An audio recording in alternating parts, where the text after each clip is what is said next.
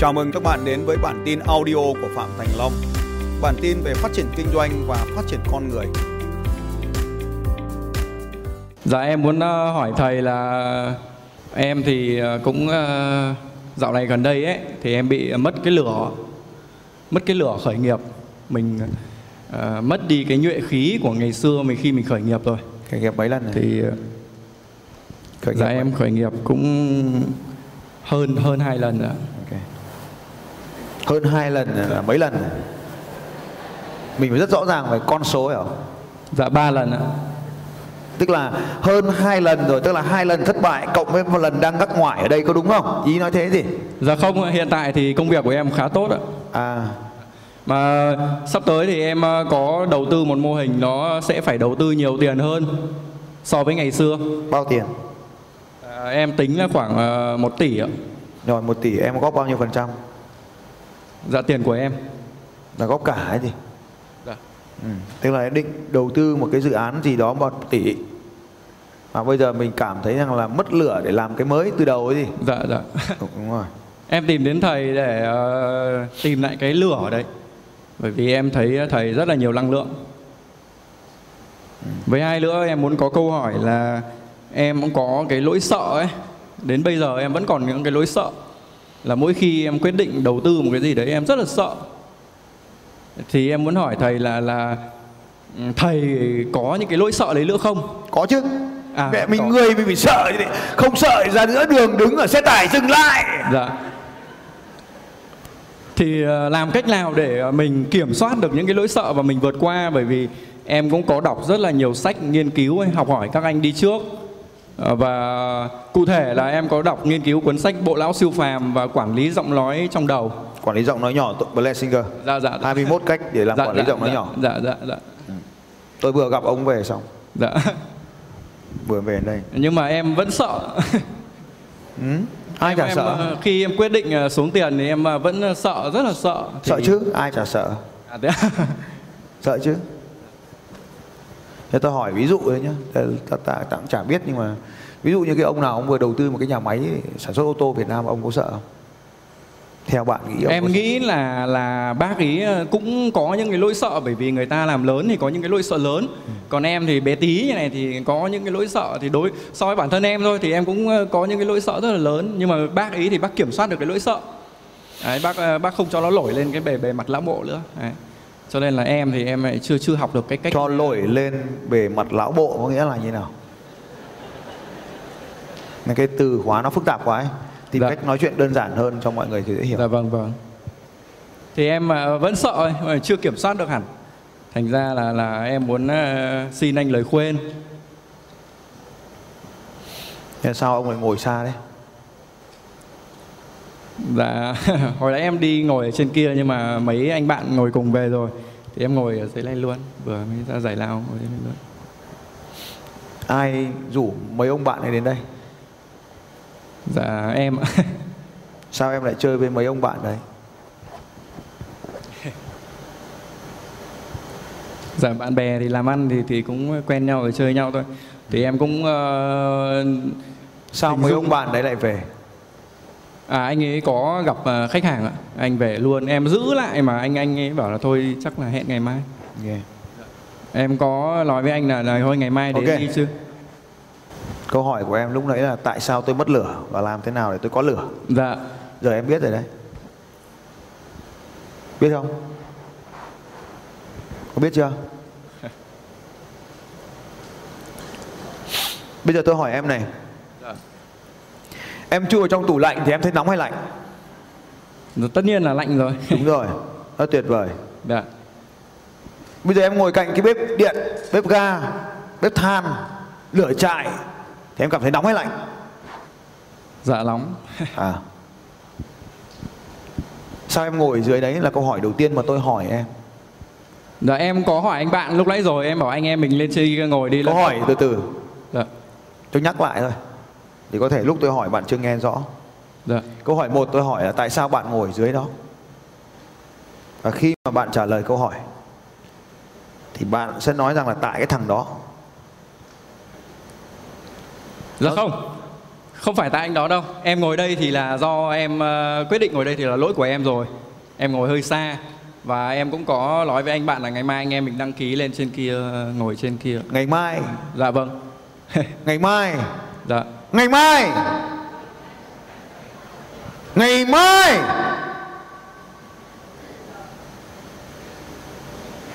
Từ bây giờ đến lúc ngày mai, nó mất đi một khoảng, đấy chính là mất lửa.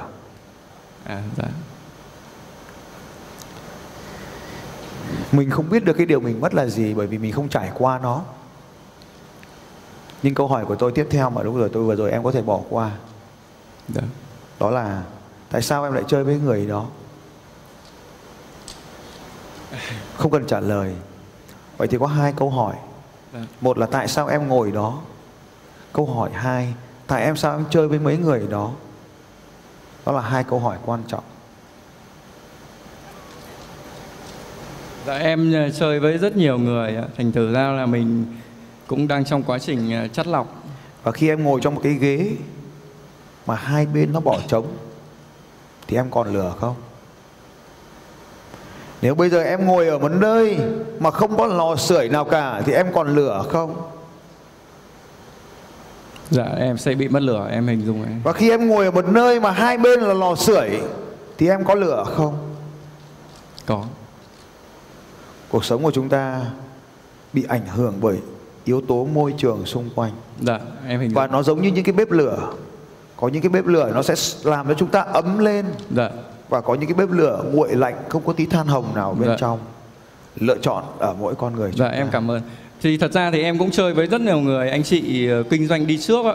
Nhưng mà thật sự ra là khi em quyết định đầu tư cái gì đấy em vẫn còn nỗi sợ nhiều. Thì em muốn xin cái lời khuyên của anh là mình kiểm soát như nào. Giống như anh, em thấy anh rất là năng lượng, anh cảm giác như anh không sợ bất cứ một cái gì đó, mình rất là máu lửa. Anh... Em đang dùng não khỉ để hoạt động. Đừng nhảy nhót nữa, dừng lại. Câu hỏi một, tại sao em ngồi đó? Câu hỏi hai, tại sao em ngồi với những người đó? Nếu em thực sự nghiêm túc thì đó là câu trả lời. Khi em viết xuống được hai câu hỏi và trả lời cho hai câu hỏi đó thì nó là câu trả lời cho câu hỏi của em.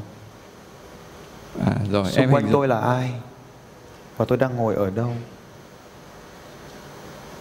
Em đang làm công việc gì? Và tôi đang làm công việc gì? Tôi đang trao giá trị cho bao nhiêu người một ngày? Và em đang trao giá trị cho bao nhiêu người một ngày? Tôi đang làm thay đổi cuộc đời của bao nhiêu người mỗi ngày? Và em đang góp phần làm thay đổi cuộc đời của bao nhiêu người mỗi ngày? Cho dù chúng ta là ai đi chăng nữa, chúng ta đang tham gia vào trò chơi làm thay đổi thế giới này. Được. Bất kỳ điều gì chúng ta làm đều có ảnh hưởng đến những người khác. Việc chúng ta đến đây đều có thể ảnh hưởng đến cuộc đời của ai đó. Việc chúng ta bỏ về cũng có thể ảnh hưởng đến cuộc đời của ai đó. Được. Nó giống như trò chơi này. Bạn có thể hoàn thành, bạn có thể đeo tấm huy chương lên mình. Mình có một tuần tràn đầy năng lượng, mặc trên người chiếc áo chiến thắng. Bạn sẽ giữ năng lượng đó trong suốt cả ngày. Nhưng bạn còn nhớ đến câu chuyện của anh Công Lý. Anh ấy nói, vì tôi nhìn thấy mấy thằng đi xe ôm về nên tôi cũng đi xe ôm về. Quan trọng không phải là những thằng đi xe ôm về, mà vì anh Lý đã chọn nhìn thấy những thằng xe ôm về. Còn tôi lúc đó, tôi nhìn thấy những vận động viên chuyên nghiệp đang chạy ở phía trước tôi. Tôi chấn thương, nhưng có hai người đang cạnh sốc nách tôi để tiếp tục đi về phía trước. Tôi có đồng đội và anh em để mình không phải bỏ cuộc. Và phía trước tôi, khi nào tôi mệt nhất thì tôi high five với những người đi ngược chiều. Bởi vì vòng đua nó quay ngược chiều lại mà. Và khi tôi nhận được cái nụ cười của họ, tôi cảm thấy mình mạnh mẽ hơn. Và trong cái hành trình này, tôi không thể giữ lửa mãi được. Nhưng mỗi khi tôi chuẩn bị dụi tắt thì ai đó sẽ cho tôi những ngọn lửa. Hai người đàn ông này, cái anh bên trái là người đã từng chạy với tôi, đã từng tham gia chạy một trăm ki lô mét với tôi ở Hải Phòng. Anh bên phải là người lần đầu tiên, cho nên nhìn thấy trang trang bị trên đồ trên người anh ấy rất là nhiều, đúng không? Và các anh ấy đưa tôi về đích giải báo tiền phong. Và khi không còn để chạy được nữa thì tôi cố gắng lết về đích. Và ở gần vạch đích, tôi nói họ đi về đích đi. Hai ki lô mét bình thường có thể hoàn thành trong vòng mười phút, nhưng hai ki lô mét cuối cùng này hoàn thành gần trong gần bốn mươi phút. Em rất là khâm phục thầy ạ. Không phải khâm phục, tôi muốn nói tôi không bị bỏ cuộc vì có hai người bên cạnh tôi. Trong bất kỳ một trò chơi nào sẽ có lúc lên và lúc xuống, chúng ta gọi là chỉ số cảm xúc lên và xuống. Lúc đầu tiên xuất phát thì bao giờ cũng hăng hái, nhưng rồi đói, rồi khát, rồi những người bỏ cuộc, chúng ta sẽ rời đó. Nhưng nếu có đồng đội bên cạnh mình, là những thằng đồng đội nói rằng tao phải về đích, thì mình sẽ về đích cùng với nó. Nhưng nếu thằng đồng đội mình nó bảo rồi đau rồi nghỉ đi mày, thì khả năng cao là mình sẽ nghỉ. Nhưng chính cái tinh thần chiến đấu quyết liệt này, nó làm cho hai thằng này quyết liệt hơn. Dạ. Nếu không có mình, nếu nó không chiến thắng mình, nó không nâng đỡ mình như thế này, thì liệu nó có biết rằng nó tuyệt vời đến ra sao không? Cái anh bên tay trái, tức là bên tay phải của tôi, tức là bên trái của màn hình. Dạ. Ngay khi trở về, anh ấy ra một quyết định táo bạo vô cùng. Đó là quyết định mở một nhà máy mới, không phải là một tỷ mà là chín mươi tỷ. Dạ. Ý tưởng được hình thành ngay trên trò chơi chạy bộ này. Anh bên phải tôi, anh bên trái của tôi, tức là anh bên phải của màn hình, các anh đầu chọc ấy, anh không đội mũ ấy, anh bốn năm năm tám ấy, anh ấy về và anh ấy có một quyết định vô cùng táo bạo là biết ơn cái đối tác cũ của anh ấy và dừng lại cuộc chơi để chơi một trò chơi mới. Bốn bốn tám hai quyết định đầu tư. Và bằng việc tham gia vào trò chơi này, anh đã thấy mình mạnh mẽ hơn ông thầy mình rất là nhiều lần. Tại sao mình không chơi một trò chơi lớn hơn? Cái anh bên phải, anh ấy nghĩ rằng là mình không nên chơi trò chơi cũ nữa, mà mình có thể chiến thắng được trò chơi này thì mình phải chơi trò chơi lớn hơn. Cá lớn trong ao nhỏ, lâu rồi các bác bảo phải chuyển sang cá lớn trong ao lớn, hoặc là làm xuề số một, hoặc là chẳng làm gì cả. Chính thức khởi công nhà máy, tổng đầu tư chín mươi tỷ. chín mươi tỷ tiền mặt là không tưởng với mình cách đây mấy tháng, nhưng thầy tôi Phạm Thành Long đã dạy cứ coi như mình đã đủ số tiền đấy thì mình sẽ làm gì. Mình sẽ có kế hoạch, có con số rõ ràng thì kết quả cũng sẽ rõ ràng. Đi rồi sẽ đến, làm thì sẽ có. Cả nhà chúc mừng tôi đi xem. Và đấy là kết quả của anh. Và đấy là cách anh hỏi rằng là làm thế nào để có được năng lượng. Dạ. Thì cách một, đó là đến, đến những nơi mà nó luôn tràn đầy năng lượng. Dạ. Nếu mình muốn có năng lượng thì mình phải gần lò sưởi. Dạ. Điều thứ hai, bạn muốn có năng lượng thì phải chơi với những người có năng lượng. Những người luôn mong mình có nhiều năng lượng, để mỗi khi mình mất năng lượng thì ai đó sẽ tiếp năng lượng cho mình. Để ý đến năm người bạn bên cạnh mình, bạn là trung bình của năm người bạn thường gặp. Được. Bạn có tiềm năng tốt hơn mình bây giờ rất nhiều lần, nhưng chính vì những mối quan hệ, những câu chuyện họ hàng ngày nói với ta, những hành vi của họ đã tạo nên tiềm thức của chúng ta. Nó đi vào vô thức một cách rất là vô thức. Ta không biết nó vào từ lúc nào, nhưng những hình ảnh của việc bỏ cuộc, những hình ảnh của việc dừng lại, những hình ảnh và những câu nói của những người mất năng lượng đó dần dần khiến ta đi sâu vào trong hố đen đó. Những người mất năng lượng, họ giống như cái hố đen trong vũ trụ, bao nhiêu năng lượng vào cũng biến mất. Dạ, em thì không không mất hẳn, nhưng mà nó giảm đi rất là nhiều. Ngày xưa lúc em mới khởi nghiệp ấy thì năng lượng của em nhiều lắm, mà lúc đó thì em kiếm tiền rất là nhiều. Bây giờ công việc của em khá là tốt, nhưng mà nó nó không được như mình mong muốn như ngày xưa, thành ra là uh... bao nhiêu tiền mà nhiều. Nhiều là so với cái uh... mình làm kinh doanh mình thôi. Vâng. Mình phải cụ thể con số khi mình nói nhiều. Dạ, ngày cách đây hai năm ấy, em kinh doanh thời trang thì trung bình một tháng em kiếm vài trăm triệu. Tháng nào ít nhất em kiếm được năm mươi triệu. Dạ. Còn bây giờ, giờ bây giờ thì em đầu tư thêm một cái thương hiệu gây dựng riêng cho bản thân mình ấy. Em tên là Hưng. Thì em gây dựng cái trang web bán cua biển, cua ba hưng chấm com ạ. Thì cũng khá là ok ạ. Em gây dựng được năm tháng thì cũng chiếm được thị phần rồi.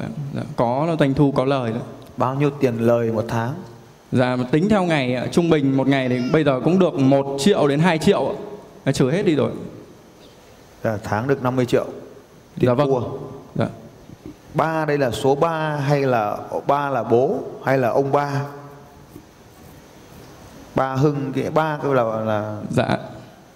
Ba Hưng, ba này nghĩa là gì? Ba thì em là sinh vào là là một gia đình là em là con thứ ba. À. À, em lấy luôn là cô Ba Hưng cho nó thân thiện với người dân Việt Nam thôi. À. Dạ vâng ạ. Ba Hưng tức là mình dạ. sinh là con thứ ba. Con thứ ba, thế em tên là Hưng. Tên là Hưng. Dạ vâng ạ. À. Ông đổi thành bà Hưng cũng hay đấy, nó lạ. Bà, bà Hưng thì thì thì thì cái cái cái cái cái domain em mua là là cua ba hưng chấm com rồi. Thì cũng gọi là bà Hưng nó vẫn được mà. Bà Hưng. Mà không được thì ông đổi thành bả Hưng. Còn nếu mà mạnh mẽ ông đổi thành bá Hưng. À, hơi uh... Nếu mà muốn mạnh thì đổi thành bá Hưng. Bá Hưng ạ. Nếu mà muốn mềm mại giống như các bà đi chợ cho vào bếp ấy, thì gọi là cua bà Hưng. Còn nếu mà nghe cái gì nó quái dị thì đặt tên là bả Hưng. Giờ các em muốn gì? Đó, em đến đây là chỉ uh, được uh, muốn học hỏi rồi truyền cái lửa của thầy. Rồi đấy, ý đồ chính ấy là là là mình muốn hỏi cái lỗi sợ ấy. Như thầy thì em thấy rất là là, là năng lượng rồi tự tin.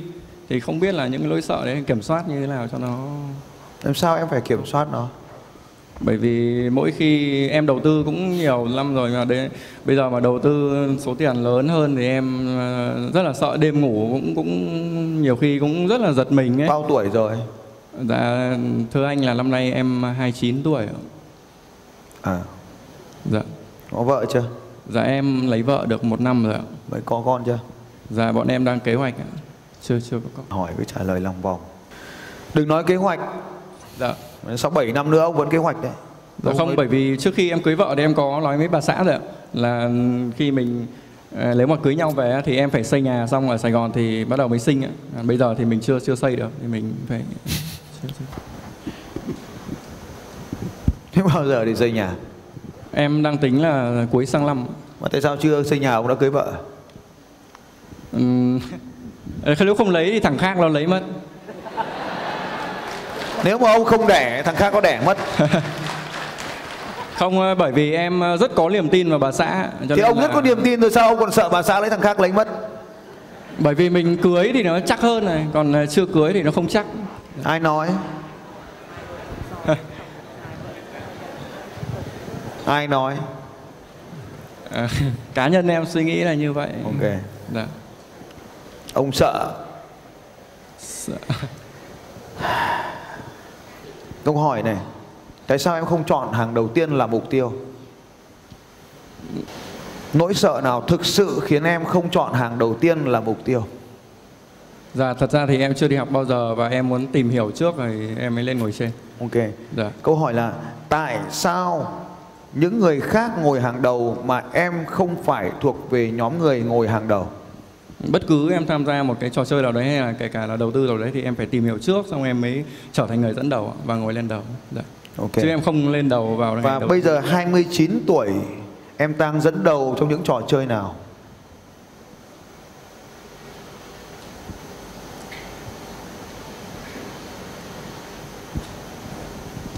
Em đang thực sự dẫn đầu trong trò chơi nào? Em đang uh, phấn đấu dẫn đầu thôi, chưa chưa lên được trên đầu. Đang trong quá trình mình uh, cố gắng. Và đây chính là cách em đang chơi trò chơi dẫn đầu trên này. Em cũng sẽ nói rằng là em chưa dẫn đầu ở đây. Em sẽ cố gắng dẫn đầu. Em sẽ đang cố gắng dẫn đầu nhưng mà mục tiêu em chọn lại không biết ở chỗ nào.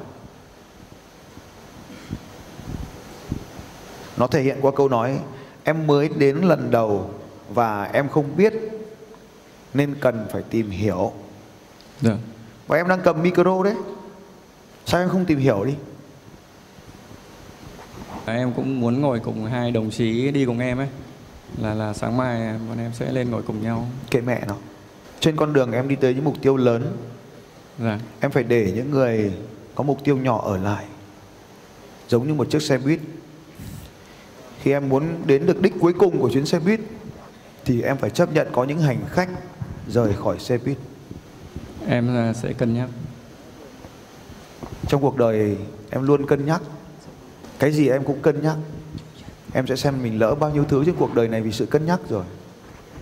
Hãy chú ý, cân nhắc hay né tránh là hai việc khác xa nhau lắm em ạ. Cân nhắc là tìm hiểu đầy đủ thông tin và dành thời gian ngắn nhất để tìm hiểu mọi thứ mình còn chưa rõ ràng. Còn né tránh cũng nói bằng từ em đang cân nhắc, nhưng sau đó em chẳng làm gì cả. Giữa né tránh và cân nhắc là hai thứ khác xa nhau ở chỗ có quyết định làm thông tin, tìm hiểu thông tin, đào sâu thông tin hay không. Đó là sự khác biệt. Nên đừng để đánh lừa mình bằng những câu chuyện ngụy biện mà mình kể cho mình. Tại sao em không chơi trò chơi hàng đầu? Đâu là cái câu chuyện thật ở phía sau? Khi em dám đối diện với sự thật là lúc đó em đã lớn hơn em trước đó rồi. Sự thật của trò chơi hàng đầu là gì? Nghe này, nếu em đưa cho tôi một trăm nghìn đồng bây giờ, em sẽ được lên hàng đầu. Em có sẵn sàng cho tôi một trăm nghìn không? Dạ, có. Vậy, nhưng mà không bao giờ cả, không bao giờ một chuyện một trăm nghìn đồng diễn ra ở đây cả. Tôi biết, tôi không đánh lừa em. Tôi chỉ giúp cho em nhận thức rõ ràng hơn thôi. Dạ. Vậy thì trò chơi thực sự ở đây là gì? Nỗi sợ nào khiến em không chọn trò chơi hàng đầu? Giải quyết. Đi thẳng vào vấn đề. Đối diện với nỗi sợ, chừng nào em còn đối mặt với nó, chừng đó em sẽ có cơ hội để luyện tập với nó, để cho mình trở nên mạnh mẽ hơn. Dạ. Nỗi sợ thực sự là gì? Không, em không sợ, không sợ lên hàng đầu. Không sợ, em đi thẳng vào vấn đề này, em không sợ. Sao không lên hàng đầu? Ý tôi nói là sao em không chọn trò chơi hàng đầu? Thì chắc chắn là sáng mai mình sẽ lên hàng đầu rồi. Em và hai người bạn. Chắc chắn. Hàng đầu là một năm thu nhập của em. Một năm thu nhập của em. Hoặc nhiều hơn. Theo tôi chắc phải nhiều hơn như thế. Nếu em sẵn sàng thì tôi sẽ giúp. Nếu không sẵn sàng, tôi sẽ kết thúc trò chơi ở đây. Và em sẽ quay về chỗ cũ ngồi. Dạ. Một, à, một năm thu nhập thì chắc là để em uh, nghiên cứu thêm. Nghiên cứu cái gì?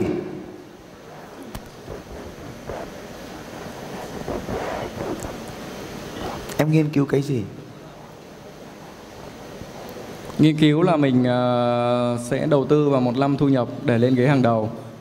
Thì mình sẽ lấy lại được bao nhiêu năm thu nhập? Em muốn bao nhiêu năm thu nhập? Uh,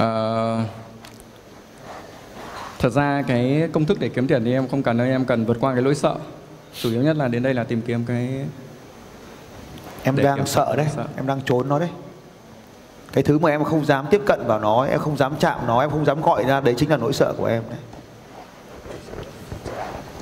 Từ đấy giờ em biết nó là gì rồi đấy. Nhưng em không bao giờ gọi tên nó ra thì nó không bao giờ ra và nó cứ nằm ở đó mãi. Dũng cảm lên. Em muốn có bao nhiêu năm thu nhập? Em gấp muốn gấp mấy lần bây giờ? Dạ em đầu tư khoảng một tỷ đến một tỷ rưỡi thì em muốn trong vòng năm năm ấy, cái số tiền đấy nó sẽ đẻ ra um, cỡ bốn tỷ. Nhưng mà mình uh, không mất nhiều thời gian để uh, quản lý hoặc là vận hành nó. Em lên được kế hoạch nhưng mà mình vẫn uh, có những nỗi sợ bởi vì nó không có cái gì đảm bảo chắc chắn được cả. Bây giờ em cứ nói em sợ nhưng mà em sợ cái gì?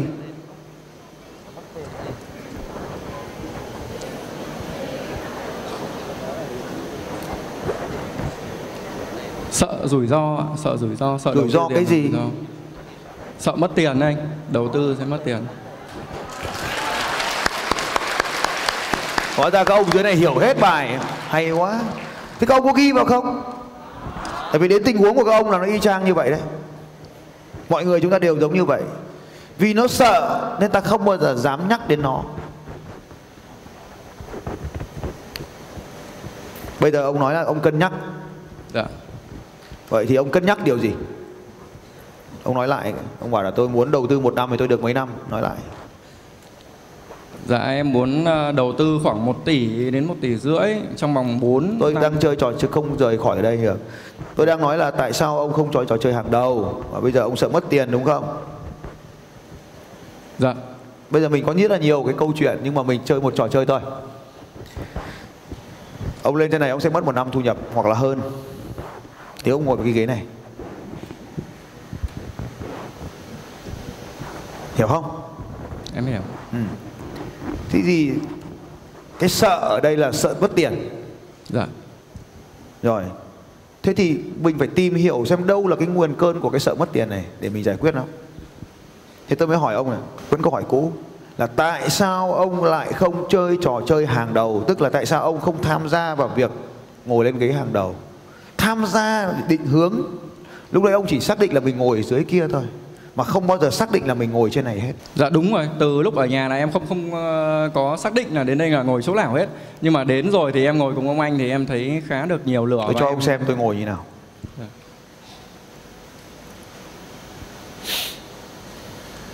Khi tôi đi học, dạ, bọn Tây vét đĩa bao giờ phải ngồi cách xa tôi vài hàng, phải sau tôi vài hàng. Tôi người Việt Nam mà, tôi muốn biết nói tiếng Việt, bọn kia chỉ biết nói tiếng Anh. Tôi vừa biết tiếng Anh, tôi vừa biết tiếng Việt, tôi hơn nó mà. Tại sao tôi lại phải ngồi hàng hai? Xa lắm, lúc nào tôi phải ngồi hàng đầu. Hội trường có cả ngàn người hay mười ngàn người, tôi phải ngồi hàng đầu. Lúc nào cũng phải hàng đầu. Dạ. Tôi bé nhẹ cân hơn bọn này nên tôi phải ngồi hàng đầu. Mình chẳng có gì ngoài điều kiện, mình phải ngồi hàng đầu. Dạ. Mình là người Việt Nam duy nhất trong hội trường này rất quát mình phải ngồi hàng đầu. Học lớp nào cũng được, nước nào cũng được, châu Á, châu Âu, châu Mỹ, châu nào cũng được. Lớp bé, lớp mẹ, lớp to, lớp con, lớp già cũng được. Nhưng tôi phải ngồi hàng đầu. Tôi chọn trò chơi này. Và tôi quyết tâm chơi trò chơi này. Và giành chiến thắng trong trò chơi này. Giống như ở kia, tôi xác định trong đầu trò chơi nào khó khăn nhất tôi chơi. Và khi tôi chơi trò chơi hàng đầu, nếu mà không rơi được vào hàng đầu thì kiểu thì nó cũng rơi vào hàng hai. Nhưng mà lúc sau giờ giải lao lại lên hàng đầu. Và có cái này thú vị này, nếu như ngày đầu tiên mình đã ngồi hàng đầu thì ngày thứ hai mình sẽ ngồi hàng đầu, và ngày đến ngày thứ ba tự nhiên cái hàng đầu là của mình. Năm ngày hôm rồi tôi vừa đi học, ngày đầu tiên phải xếp giữa cửa, đứng cửa phát tôi đứng luôn, một phát lên hàng đầu ngồi ngay. Đến giờ ra chơi phải đổi chỗ. Mình về số hai, mình vỗ vai thằng số một nói: mày đổi chỗ đi, bàn này toàn nói tiếng Việt thôi, mày hiểu đâu. Xong tôi quay sang tới bên cạnh tôi xì xà xì xồ. Thế là nó cũng ngoan, nó đi chìm chỗ, nó đổi chỗ. Thế tôi gọi một thằng Việt Nam khác cho nó ngồi bàn hai, tôi lên hàng một tôi ngồi thay chỗ. À. Lớp bé lớp to thì tôi cứ phải ngồi hàng đầu tôi mới chịu. Vì tôi chỉ chọn trò chơi hàng đầu tôi chơi thôi. Hạng hai không chơi, chỉ chơi hạng một thôi. Giải hạng nhất không bao giờ dành cho người hạng hai, và người hạng nhất không bao giờ chơi trò chơi hạng hai. Đó là nguyên lý. Dạ, dạ. Tất cả những người có năng lượng cao nhất họ luôn ở nơi tốt nhất. Tôi học được một điều rằng là khi mình thuộc về nơi tốt nhất thì mình luôn có nhiều năng lượng nhất. Và đấy là cái giá để trả cho trò chơi hàng đầu. Mình chơi với những thằng hàng đầu, thằng ngồi ghế hàng đầu, thì bao giờ nó cũng sẽ cho mình nhiều bài học hơn thằng ngồi hàng hai. Và ngồi ở cuối kiểu thì một lúc nó cũng ngủ gật hoặc nó bỏ về nó đi đái. Dạ. Bọn hàng đầu rất ít khi nó bỏ về. Và nó luôn luôn thông minh hơn mình. Nó cho mình thêm những điều tuyệt vời. Dạ. Và đi vòng quanh thế giới. Tôi mà đi với một thằng Tây mà đi tán gái kiểu tôi cũng thẳng. À, bởi vì anh biết nói tiếng. Bởi vì gái nó thích những thằng hàng đầu.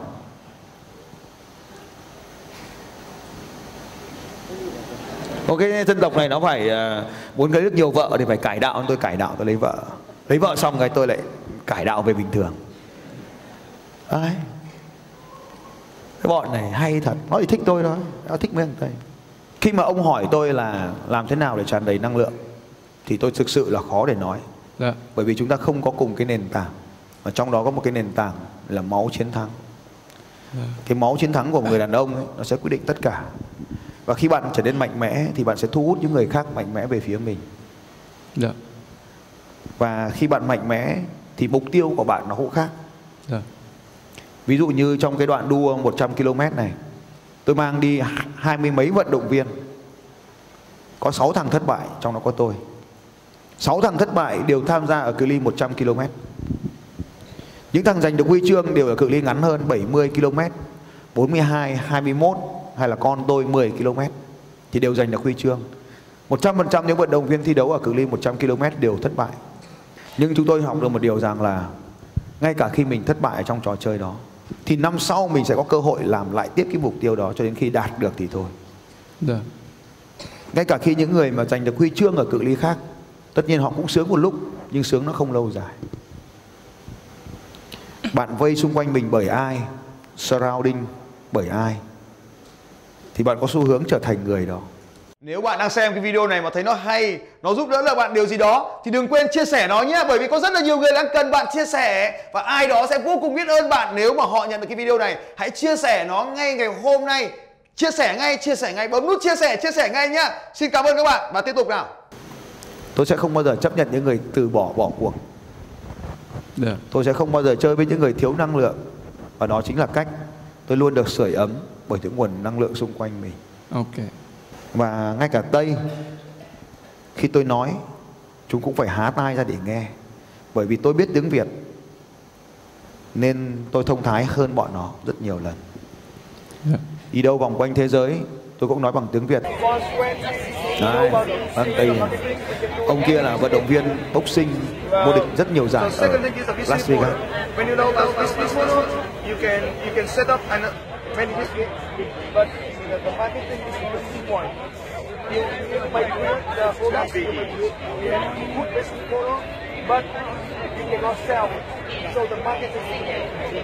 Mọi người, tôi là Phạm Thành Long và đang ở u ca. Và đây là bạn tài xế Uber đã mang tôi tới sân bay. Và trong hai mươi phút vừa qua thì tôi đã vừa nói chuyện với bạn. Và tôi muốn uh, lắng nghe xem là hai mươi phút vừa qua bạn đã nghe tôi nói chuyện thế nào. twenty minutes ago uh, we just met together and I want yeah. to know how the, how the mind changed after twenty minutes uh, talking with me. Yeah, I can say, I mean, hi, anyways, hi, hi Long and hi everyone. I want to say I never think for Uh, a simple things. I never think how some words uh, change the mentality world uh, world why now and uh, uh, people, no, because I never think before meet Long how can be the. I'm quite nervous, sorry, and um, yeah, thank you Long for for open my eyes and uh, keep going, meet people, and um, open the eyes for people, because people just look in the back and you help people to look up. So keep going and take care. Bye. Thank you. Đây là Phạm Thành Long và tôi đang ở sân bay Jaipur, Ấn Độ, và còn vài tiếng nữa thì lên máy bay, và tôi đang ngồi cạnh một anh bạn tôi là Alex, và Alex đã nói chuyện với tôi trong khoảng một tiếng. Và Alex muốn chia sẻ với các bạn một vài điều. Hi Alex, uh, we talking about one hour. Yes. And how do you think about the conversation and about my life? Okay, okay, sure. Uh, hi everybody, um, this is Alex, and I have. Uh, it's my pleasure to meet Long here and have a one-hour conversations. Actually, that's conversations like make me have a deeper understanding of the totally one week with the platinum um, partnership uh, like program. It's the, the key point for me today learning is about, Tony always say about eighty percent of the psychology and twenty percent of the, the mechanism. And uh, right now my deep understanding from long life experience told me it's like that eighty percent is you, the time I made the decisions, it's a must for me. That's never come back. So that's so powerful. So wonderful. That saved my life fifteen years, I promise. So thank you very much for this one hour. Thank you. Ba tháng sau khi tôi trở lại London, anh chàng tài xế taxi đó đã mở một cửa hàng cà phê ở trung tâm thành phố. sáu tháng sau tôi quay sang Úc gặp anh Alex. Alex nói với tôi cảm ơn Long. Anh ta mở bữa tiệc tại nhà hàng của anh ấy. Anh là người Trung Quốc sang học thạc sĩ tại Trung, tại Úc rồi ở lại luôn. sáu tháng trước anh ấy rất là bận và công việc kinh doanh rất là messy, rất là lộn xộn. Thuê người là biến mất, thuê người là biến mất, thuê người là biến mất. Vì nó quá đắt đỏ. sáu tháng sau tôi quay trở lại Úc, Sydney. Và anh ta mời tôi đến cái nhà hàng rất lớn. Anh ta nói đây là nhà hàng thứ tư trong hệ thống kinh doanh của anh ấy. Yeah. Và anh ta nói một tiếng ở sân bay lúc đó. Lúc đó anh ta ngồi đó, anh ta nói là mười lăm năm. Nhưng cuối cùng anh ta nói đó là một cuộc đời mới sau một tiếng ở sân bay. Anh võ sĩ trong lớp học, anh ấy hạng ghế rất là thấp đằng sau. Anh được cái anh mũ tóc xoăn kéo lên ngồi hàng đầu, rồi đứng cạnh tôi, xong rồi lúc sau security họ kéo xuống. Tôi nói với anh ấy rằng là tài năng của mày đã đấm. Và bây giờ mày hết tài năng rồi, hết hết giải nghệ rồi, thì mày hết tiền. Khi mày không đấm không còn tiền nữa, thì mày phải học về kinh doanh, học về bán hàng. Sau khi tôi rời khỏi anh ấy, anh võ sĩ đấy, hơn một năm sau tôi gặp lại. Anh ấy tham gia vào một công ty đa cấp, đa cấp về du lịch gì đó. Ở Việt Nam thì du lịch dịch vụ không được làm đa cấp. Anh ta tham gia vào một công ty du lịch gì đó. Và sau đó anh ta cũng giành được ngôi nhà đầu tiên của mình, giành lại được ngôi nhà đầu tiên của mình. Ngày xưa đấm, đấm là có tiền, đấm là có tiền ở Las Vegas. Nhưng mà sau khi không đấm nữa thì cứ tiêu tiền, tiêu tiền nó hết mất. Cho nên lúc anh bắt đầu học về kinh doanh. Và trong cái buổi nói chuyện ngắn đó thì anh ta thấy rằng là cái việc học về kinh doanh nó quá khó với anh ấy, nên anh quyết định tham gia vào một công ty đa cấp. Tôi nói công ty đa cấp không phải có nghĩa là anh sẽ tham gia công ty đa cấp, phải chưa? Và sau khi anh ta tham gia vào công ty đa cấp như vậy thì anh ta lấy lại được những gì đã mất trong quá khứ. Nhưng đó là một ví dụ về tài năng và marketing không liên quan đến nhau. Và công việc kinh doanh của họ cứ phát triển toàn cầu như vậy. Và đó là những người ở bên cạnh tôi hàng ngày. Và chúng tôi vẫn nói chuyện với nhau. Tôi vẫn thỉnh thoảng bay đi bay lại gặp họ và nói chuyện với họ. Được. Có những chuyến đi tôi bỏ cả tháng, đi sang Kenya, đi làm hàng rào để đóng tường, để làm hàng rào. Toàn bộ chúng tôi đều là những cái doanh nhân tám mươi người, đi sang đấy để xây trường. Đây là một hòn đảo vô cùng đặc biệt, không có bất kỳ một chiếc xe nào ngoài một chiếc xe máy được dùng làm xe cứu thương trên đảo. Lamu, đi vòng quanh thế giới và tôi luôn phải ở hàng đầu cho dù điều gì diễn ra. Yeah. Tôi không chơi được hạng hai. Tôi chỉ chơi hạng đầu. Đấy. Tây cũng phải ra, Tây trắng, Tây đen đứng đằng sau tôi hết. Đằng phía sau tôi hết. Tôi chỉ thích đi hạng đầu vì tôi sinh ra để dẫn đầu. Đấy. Trong số những thằng đen có một thằng đỏ, thằng đấy là nhất, thằng đấy là hàng đầu. Kiểu gì kiểu nó cũng phải đứng trên mấy thằng kia, nó không bao giờ chịu đứng đằng sau mấy thằng kia hết. Kiểu gì kiểu ô tô ngồi thì phải ngồi trên đầu. Nó sinh ra nó ngồi đầu. Nó rất khó. Lúc nào cũng phải ngồi đầu. Ở Việt Nam có những thứ tuyệt vời như thế này. Ai biết đây là đâu? Ai chưa từng đến Sơn Đòn giơ tay lên ạ? À, rất tuyệt, tôi phải đến. Tôi phải chơi những trò chơi nhiều vậy. Và ngay cả những trò chơi sợ chết. Anh đã bao giờ sợ chết không? Em sợ chết chứ. Và tôi sẽ cho anh xem một trò chơi sợ chết. Và những thằng khác chết, còn tôi thì sống. Anh có muốn thử không? Em rất muốn xem. Ok, xin mời đoạn video sợ chết. Một, hai, ba.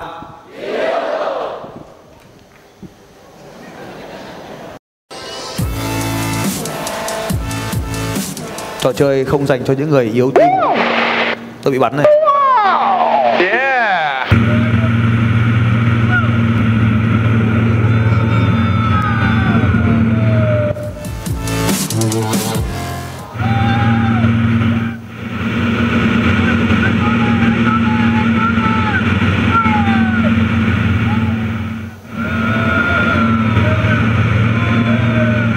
Đầu lộn đất.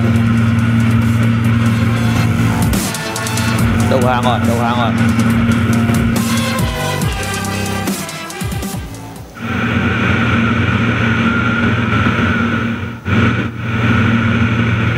Bài tập khó nhất, bay kẹp vách đá.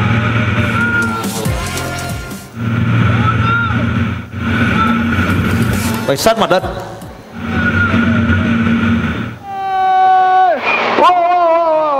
Up, up. No. No. Good job, no. Yeah. No. Up, up, okay. Yeah. Yeah. You did it. Oh.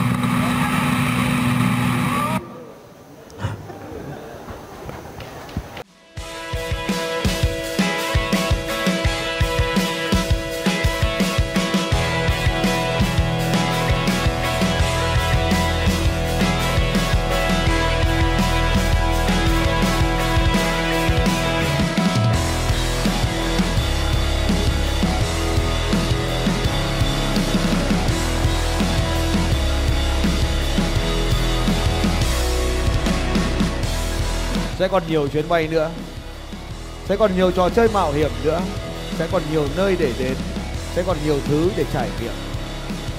Và mỗi lần chúng ta mới khám phá một trò chơi mới, chúng ta bước vào một thế giới mới, nó chẳng bao giờ là sự thoải mái cả, nó luôn là những nỗi đau, nỗi sợ. Nhưng cứ đi qua nó thì những nỗi đau đó sẽ trở nên bình thường, nỗi sợ đó sẽ trở nên niềm vui. Và khi nhìn thấy nỗi sợ, hãy đi thẳng qua nó, nó luôn là niềm vui của mỗi chúng ta. Nếu là đàn ông và bạn muốn mọi thứ được diễn ra theo ý của mình thì mình phải sống thực sự như một người đàn ông. Xin chào các bạn và hẹn gặp lại các bạn vào bản tin audio tiếp theo của Phạm Thành Long vào sáu giờ sáng mai.